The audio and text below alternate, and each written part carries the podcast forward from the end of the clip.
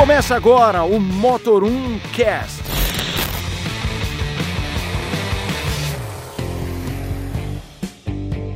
Fala pessoal, está começando agora mais um podcast do Motor 1.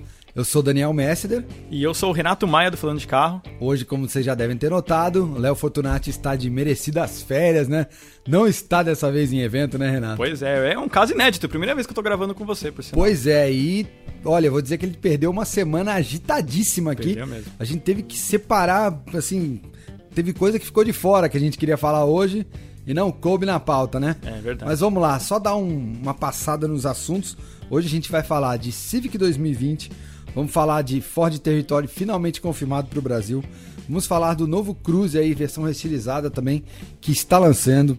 Vamos falar da confirmação do HB20 para setembro, o novo HB20. Vamos falar do Cronos HGT, versão aí esportivada que a Fiat lançou também na linha 2020. E para encerrar, ainda vamos falar aí do Sandero RS, que teve alguém que teve a. Foi, se deu bem, né, Renato? Foi lá dar uma voltinha no, no Velocitar, no RS. Pois é, já que é esportivo, tem que ir na pista, né? E aí, teve alguma mudança assim ou é só mais visual mesmo? Não. Mecânica não mudou, né? É, visual, visual. O, o setup que a Renault já tinha feito pro, pro RS com o câmbio já deixa ele com uma pegada realmente pra pista. É notável que ele é um carro mais dedicado mesmo pra pista do que pra estrada, vamos dizer assim. Que é muito curto, né? Aquela É, relação. A relação é bem curta, é bem carro de track day mesmo. Eu fiz uma brincadeira lá, o- não por acaso, o lançamento da primeira versão do RS foi lá também, no Velocitar, e tava o Casagrande, né, que é o piloto da Renault de marcas. Eu tinha dado uma volta, é, eu, eu sozinho, e tinha duas curvas mais travadas que eu tava jogando segunda marcha. E aí, quando eu fui andar com ele, eu vi que ele estava fazendo a mesma curva em terceira. Aí eu falei, cara, mas essas curvas você não perde tempo, né, na saída? Ele falou, cara, esse carro tem a transmissão tão curta que você pode sair de terceira que você economiza tempo. E aí, realmente, eu fiz a volta depois, eu medi com a volta que eu tinha feito antes, né, na, na GoPro, e realmente ganhei um segundo, cara, pra você ver Não, é como a, a- a transmissão é curta e como o piloto, né, é o cara... ensina e ele bem, nunca né? tinha andado lá, Pois tipo, é. é. absurdo, né? Não, eu foi a mesma coisa. Eu andei lá dessa mesma forma. A gente deu algumas voltas. Eu fiz praticamente a primeira volta, colocando segunda nas curvas mais fechadas, É. né, ali. E eu vi que a rotação tava tão alta que ele já, já pedia a terceira logo quando você saía da curva, né? E aí eu pensei, não, vamos, vamos fazer o seguinte, então, vamos jogar a terceira nas curvas. E ele já sai, ele já entra na, na curva, já em terceira, com 3, 4 mil giros. Ele já tá na faixa de torque. Ele mesmo, já, então- sai, ele já sai bem, é. É.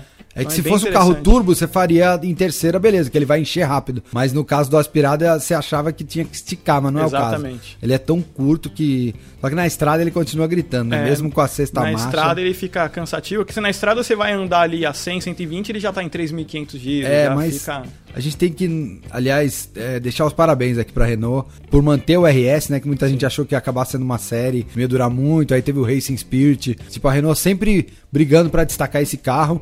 E agora, com a novidade da linha 2020, eles aplicaram todas as mudanças é, visuais, fizeram uma roda exclusiva Sim. com desenho legal É, também. se eu não me engano, a Renault falou que é a mesma roda do Clio RS lá fora, mas com uma medida menor. Então, ficou legal. E também ainda num preço, né? Menos de 70 É, mil reais. 69.900. É o melhor custo de versão que continua tendo Sim. no Brasil. Então, legal aí. Pra você que gosta de um hot hatch e não pode gastar muito. Legal, temos o Sandero RS aí continuando na linha 2020.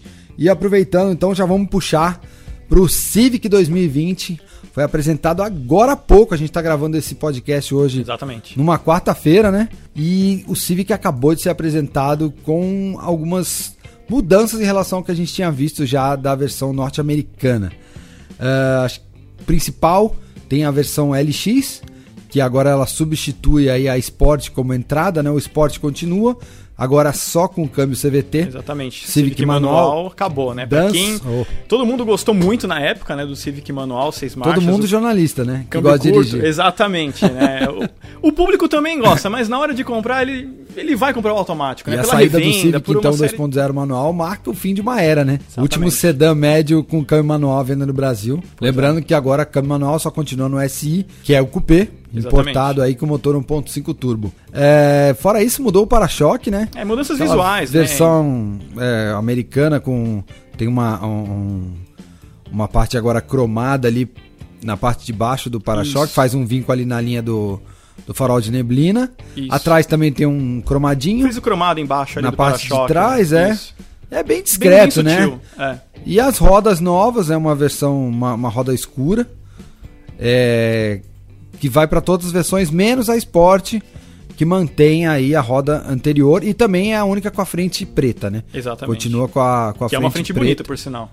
É, então, mas é mais invocado. Eu acho que a Honda fez esse LX porque tem gente que queria ter um Civic, mas não necessariamente é um público esportivo, né? Exato.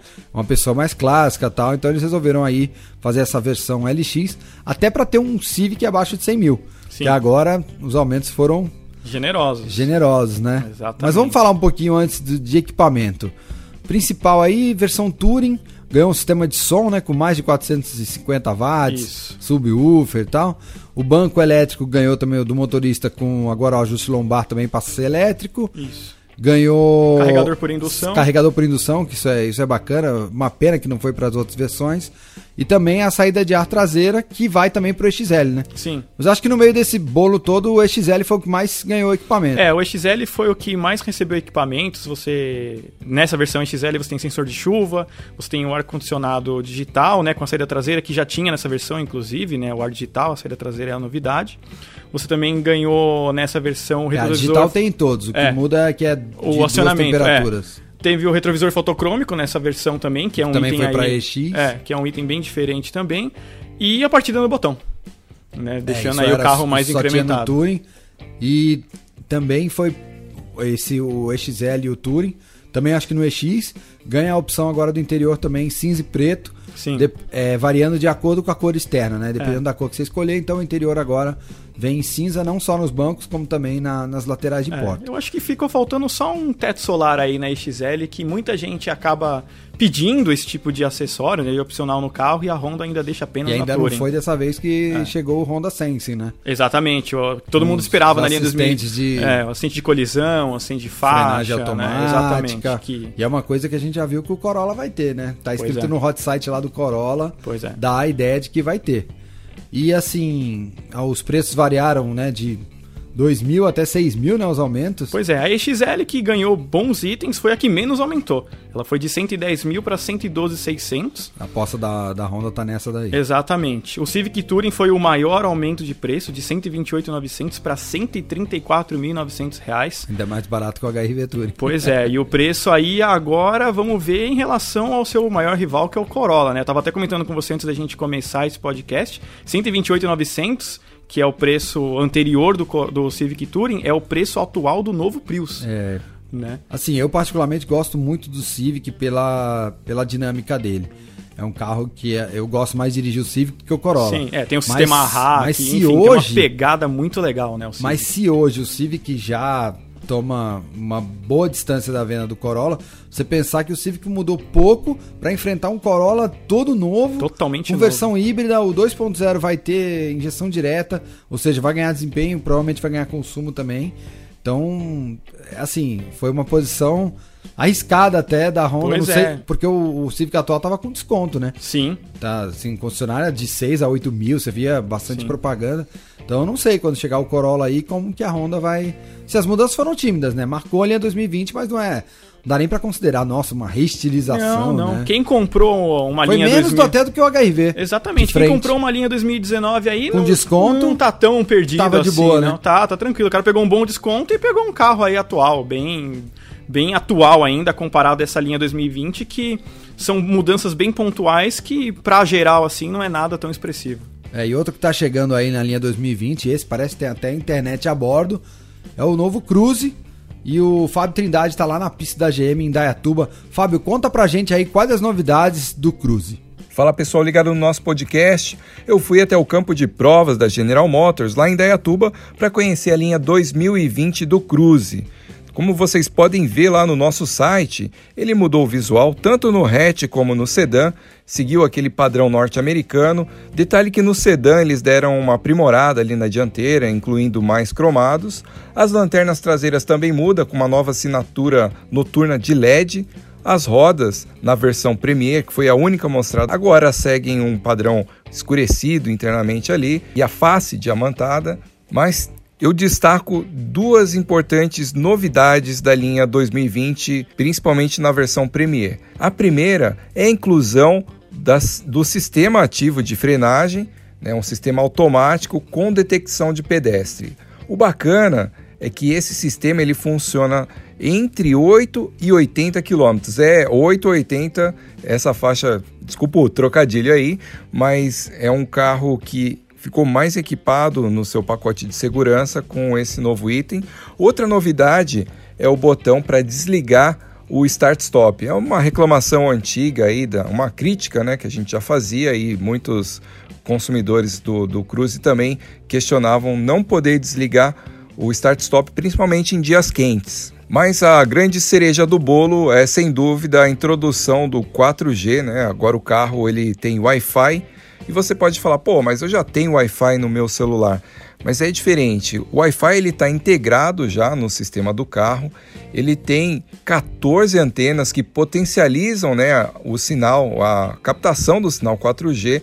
Então, em muitos momentos que o seu celular vai oscilar, vai ter uma recepção menor, mais fraca, o carro vai ter uma potência muito maior para estar tá sempre bem conectado. Além disso, você consegue conectar vários dispositivos dentro do carro via Wi-Fi, né? Ele vira um roteador. Então, para quem tem criança aí, pode ir com dois, três tablets lá atrás, mais o da frente, né? E você, motorista, tem que prestar atenção na estrada.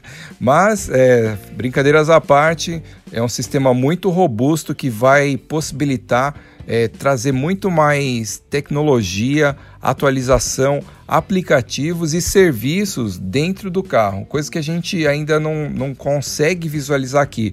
Mas, por exemplo, o MyLink ele pode ganhar novas, é, novos aplicativos, novas funções remotamente, através de um download e futuramente a gente vai começar a ver também atualizações de outras partes do carro, uma ECU, enfim, ainda é meio recente essa parte, mas você também pode começar já a vislumbrar outro tipo de serviço. Além, lógico, das informações de trânsito, mapas em tempo real né, e essas outras funcionalidades que a gente está acostumado do smartphone e agora vai para o carro. Preços ainda não foram revelados, ele chega em setembro. É isso aí, pessoal. Voltando para a mesa. Até mais. Bom, voltando aqui, mais linha 2020. Dessa vez HB20. Pois é. Que muita gente aí falou que era uma reestilização. Na verdade, a, a Hyundai trata como uma nova geração, inclusive com mudança de estrutura. A plataforma é a mesma, mas vai ter bastante modificação. Inclusive um aumento no entre-eixos, né? para ficar mais espaçoso. E a Hyundai confirmou o lançamento aí. 16 a 18 de setembro. Exatamente. Parece que era no mesmo lugar que foi lançado o primeiro HB20, é isso mesmo? Pois é, inclusive, para quem, uma curiosidade minha, assim, em relação a falando de carro, foi o primeiro evento que eu cobri no setor, que foi o lançamento do primeiro HB20 lá na Bahia. Pô, estreou vou... com, com o pé direito, hein? Foi, foi muito bem, por sinal. e aí tô voltando para lá agora o mês que vem pra acompanhar o lançamento da nova geração da HB20. Eu sei que o Motor 1, o Fábio, se eu não me engano, foi pra Coreia, conheceu um pouco do é, carro. É, a gente deu uma volta, mas não podia revelar é, muita coisa. É, não. Mostrar o carro, mas não podia mostrar foto dele Exatamente, sem. mas o Fábio mas ele falou que, que 80% é o Saga ali. Exatamente. Com, principalmente o HB20. Ele falou que a lanterna é muito parecida, principalmente, né, a parte traseira ali, o efeito da lanterna. Falou que vai ter muita tecnologia embarcada, com painel de LCD também. O painel vai virar igual do Onix. Exatamente. e o Onix vai abandonar isso. Pois é. Então, assim, o carro aparentemente vai ficar bem refinado. Ficou maior justamente porque você tem novo Polo, que é um carro também que tem um entre-eixo maior do que esses compactos, né? Então eles devem seguir essa nova categoria de compacto premium, que cresceu ao longo dos anos. E aí é uma grande aposta também, se não um dos principais lançamentos para esse ano também, assim como o Corolla. É, e a, e a Hyundai vai refinar bastante, assim, o carro na versão top, eles vão, vão trazer uns equipamentos de segurança que não tem no segmento. Então ele vai ter frenagem de emergência automática, ele vai ter alerta de saída de faixa, ele vai ter também o, o start-stop agora, borboleta para troca de marcha no volante. O motor 1.6 sai de cena, vai entrar 1.0 turbo agora com injeção direta, direta, 120 cavalos. Que é o motor Fábio... que vendia na Hyundai Europa, é, lá fora, engano, é. né? Vai ganhar também um volante novo por dentro, o painel também muda totalmente a forma. E assim, é um carro que tem uma força de mercado muito grande, só que vem o Onix aí também, né? Já em outubro Sim. o Onix Sedan, então vai embolar essa briga que já é forte hoje, apesar de, assim, a briga que eu digo é mais dentro dos, do que cada uma pode fazer, né? A GM está emplacando mais de 20 mil Onix por mês, a Hyundai não tem essa capacidade produtiva, né? Não vai conseguir tirar essa liderança do Onix, Mas é sempre legal pra gente, consumidor, ter essa disputa cada vez maior e os carros ficando melhores, tá? Vamos ver, torcer dessa vez para que não haja muita subida de preço, né? Sim. Porque hoje a gente já tem aí um K aquele Titanium beirando 70 mil reais. Já passa de 70 já mil. Passa o de sedã, se não me engano, não, passa o de sedã 72 passa. mil já. Exatamente, que eu já vi gente falando, ah, o HB não vai poder custar mais de 65. Pode Não. apostar que vai custar, porque com isso tudo que ele vai trazer... Se a gente parar para pensar aí que hoje o, a- o segmento nesses, né, o segmento de compacto premium mira aí praticamente o polo, vamos dizer assim. É, hoje um polo beira os 90 mil reais, né? E o próprio Virtus chega aos GTS ainda. Exatamente. E o Virtus chega a 95 mil já com pacote bits e tudo que tem direito. Então o HB20, que na época que foi lançado, já foi lançado sendo um compacto, vamos dizer assim, mais premium, já mais caro que seus concorrentes, então certamente a gente vai ter um HB20 aí beirando os 90 É, a mil reais. premissa da também. Hyundai, eu lembro bem nesse, nesse o desenvolvimento, a época de desenvolvimento do HB20, que eu trabalhava ainda numa, numa revista impressa e os coreanos vieram atrás de todos os nossos testes. Eles tiraram fotos de todos os nossos testes, das tabelas de teste, né? Na época a gente ainda montava impressa, escrevia a caneta. E eles tiraram fotos de teste de Gol, de teste de Uno, teste de Sandero, tudo que tinha para levar para a Coreia. E eu lembro que eles falaram para mim, a ideia é fazer um carro com preço do Gol e qualidade do Fit. Então eles pegaram vários carros brasileiros, levaram num navio para lá. Inclusive quando eu fui para Coreia, eu vi um Uno rodando dentro do Caramba, de. Namyang lá, que é o centro de desenvolvimento deles. Muito legal, deve ter sido nessa leva, né, que ele foi.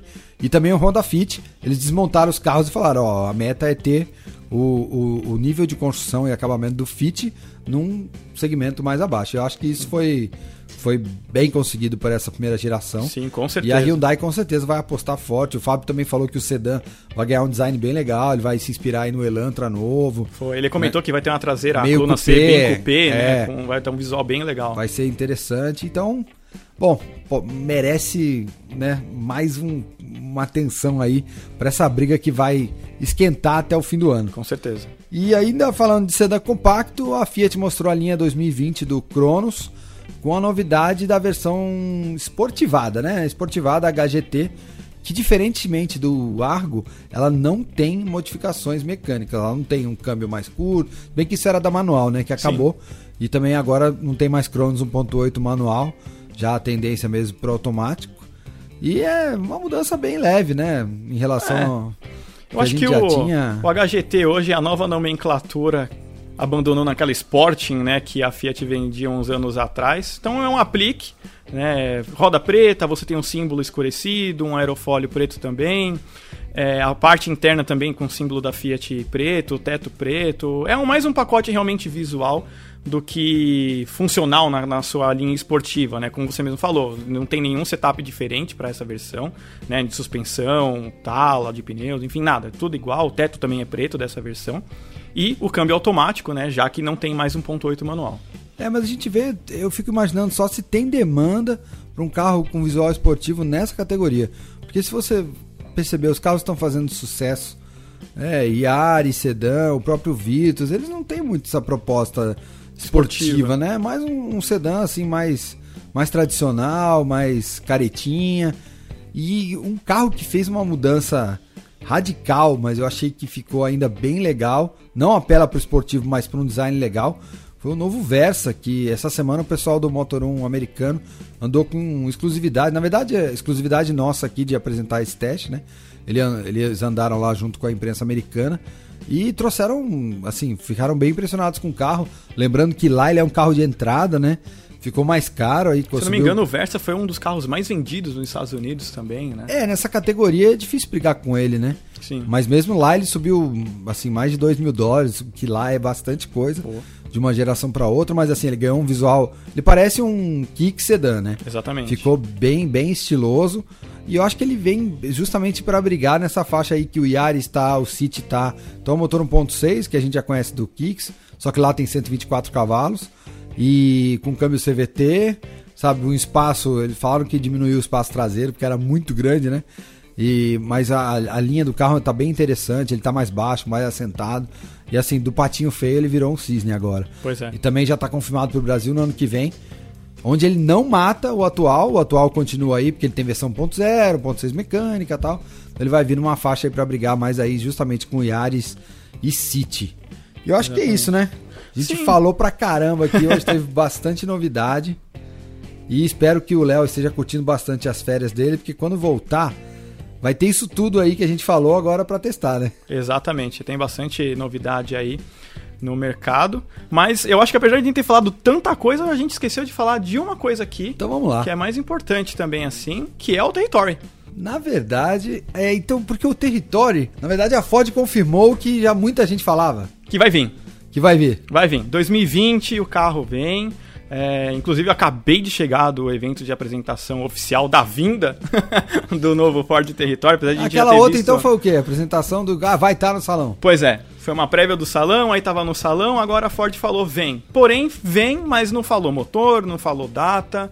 É, a próxima aparição desse modelo vai ser no Rock in Rio em setembro, para quem for curtir o festival lá, o carro vai estar presente também. É, falaram algumas novidades, assim, câmera 360, o CarPlay por Wi-Fi Bluetooth com carregador Não por vai indução. precisar mais do, do cabo, né? Exatamente, vai ter o carregador por indução, que ao contrário da BM atualmente, né, você precisa do cabo ainda para carregar o aparelho.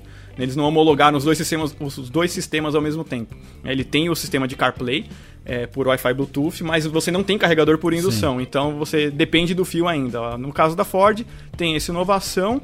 Mas fica assim, né? Motorização, a gente chuta aí que o próprio, né, você mesmo, Daniel, estava comentando que o mais provável seria um 2.0, né, já que a, a, ideia da Ford não é investir tanto é o 2. nesse carro. que tem no Eco 4x4. Exatamente, hoje. de injeção direta. É porque aconteceu uma coisa curiosa naquela mostra primeira lá do, do, do território, no, no, aquela prévia do salão, que o logotipo dele era um EcoBoost, né? Exatamente. Daí eu falei, inclusive ah, um ainda 5, está. Ponto 5 EcoBoost e tal. Aí um pessoal lá falou, não, é, um ponto 5 EcoBoost. Eu falei, ah, motor do Focus. Falou, é, então eu falei, não, peraí. Aí eu abri o capô e vi que tinha 4 cilindros. Falei, peraí, um ponto 5 EcoBoost tem 3. Então não é. Então, na verdade, esse motor é um motor que usa lá na versão chinesa, Isso. o S330. Então é um motor oriundo da Mitsubishi, sabe? Então não é, não tem nada de EcoBoost ali, a não ser pelo fato de que ele é 1.5 e tem injeção direta e turbo. Exatamente. Fora isso, ele não tem nada a ver com EcoBoost, é outro projeto de motor. Então não sei se a Ford vai trazer para cá essa essa configuração. Sabemos que já tem carro rodando aqui, né? Sim. Camuflado, até leitor nosso já já fotografou. Mas eu acho que esse 2.0 não seria assim um tiro muito errado, não. Não, a Já julgar é que tem o, tem o Compass atualmente vendido com essa motorização, é, futuramente deve sair vai, de linha. Vai virar 1.3 tudo. É, mas o 2.0, pela potência, ainda cabe. É um motor um pouquinho beberrão, na minha opinião, mas pro porte do carro a potência é ok. Né? São mais de 170 cavalos, com injeção cavalos. direta e tudo. É, a Ford não confirmou a produção na Argentina ou aqui, por exemplo. Né? É, inicialmente vai ser tudo importado da China. E com relação a algumas dúvidas que as pessoas tiveram sobre, é, de repente, trazer ele com uma plataforma do atual Escape, que é vendido na Argentina, e ah, aproveitar isso... todo o ferramentário, eles falaram que não, que se realmente trouxerem a produção desse carro para a América do Sul, vai vir com realmente a plataforma é, dele, que é uma plataforma da China, JMC, se eu não me engano, né, é, né, a marca dele na China. 330 modelo. Isso. É, mas eu não, eu não aposto muito nessa, nessa opção não, porque hoje a vantagem que você tem de plataforma é você construir mais de um modelo em cima de uma base só. E, nesse caso seria uma base que é de uma marca chinesa, então ele não vai fazer outros carros nessa base aqui. Sim. Então acho difícil, é mais fácil trazer da China mesmo. E você também conseguiu outras informações, né? Parece que vai ter mais eventos da Ford esse ano para anunciar outras coisas, tipo Escape, assim. Então, Ford deve fazer mais algumas apresentações aí entre outubro e dezembro. É, a Ford não confirmou se vai ser novo carro, se vai ser alguma coisa relacionada ao território, mas é, eu ainda estou convicto que a Ford deve apresentar o Escape ainda esse ano aqui no mercado, quem sabe em outubro. Ah, que ela vai apresentar, vai. Sim. Não sabemos quando, né? Exatamente. Porque o carro, eles levaram, inclusive o Motor 1 para lá, para os Estados Unidos, para conhecer o carro. Que eu achei que ia ser agora, né? Inclusive. É que o território já estava em teste, né? Sim. Aqui.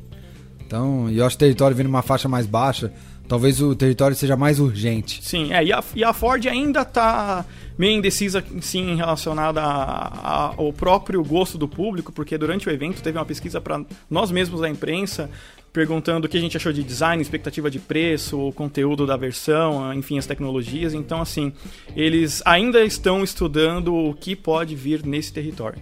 Aí se eu, se eu tivesse lá, eu ia falar pra eles que não tem cara de Ford. o carro é até interessante, mas eu não consigo ver a Ford ali. Pois é. Eu, eu que já tive alguns Ford, eu não, não reconheço nada ali. Eu acho que eles vão ter que, talvez, pegar um público novo, mas o público da Ford mesmo, eles vão, acho que vão penar um pouco. Sim, é, eu acho que por fora tem uma identidade ok, assim, mas por dentro o, o que eu torço o nariz é realmente aquele detalhe do console ali que lembra muito o modelo do 3008, né? Peugeot, que ele, né? é, lembra bastante. É, e esse é um ponto, assim, que perde a identidade do carro, né? Você fala num carro da Ford, que sempre teve uma identidade própria, eles sempre tiveram, né, os mesmos designs. Então, porque ele não é, né? Ele é um Exatamente. Ele é um carro comprado, né? Vamos É, dizer assim, da exatamente, montadora ele é um chinesa. rebate, né, É, como chama lá exatamente. fora. E aí esse design que é meio parecido com o da Peugeot não tem muito a ver, né? Se você esperar de uma montadora grande um- uma coisa dessa, fica um pouco diferente, né? É. Então acho que agora sim a gente pode encerrar por hoje, Podemos né? encerrar. Senão o pessoal vai, vai cansar de ouvir nossa voz. pois é. Beleza? É isso aí, pessoal. Mas sem antes, né? Renato, deixa aquele, aquela propagandinha aí. Oh, aí sim. Bom, youtube.com/barra falando de carro, o vídeo com os detalhes desse território já está disponível, você pode conferir também. Enfim, nosso Instagram também, arroba falando de carro. Acho que tem um sempre. vídeo de um Lexus lá também, né? Tem, tem um vídeo do Lexus UX250H, uma novidade aí também do setor. que deu muita audiência aqui no Motor 1. Mais um híbrido aí no mercado. Carro legal, gostei muito mesmo. Vale a pena vocês conferirem aí os detalhes também desse modelo. Nosso Instagram, mais uma vez, arroba falando de carro. Eu me despeço por aqui. E, Léo, pode tirar mais férias. É isso aí, galera. Obrigado pela companhia e até semana que vem.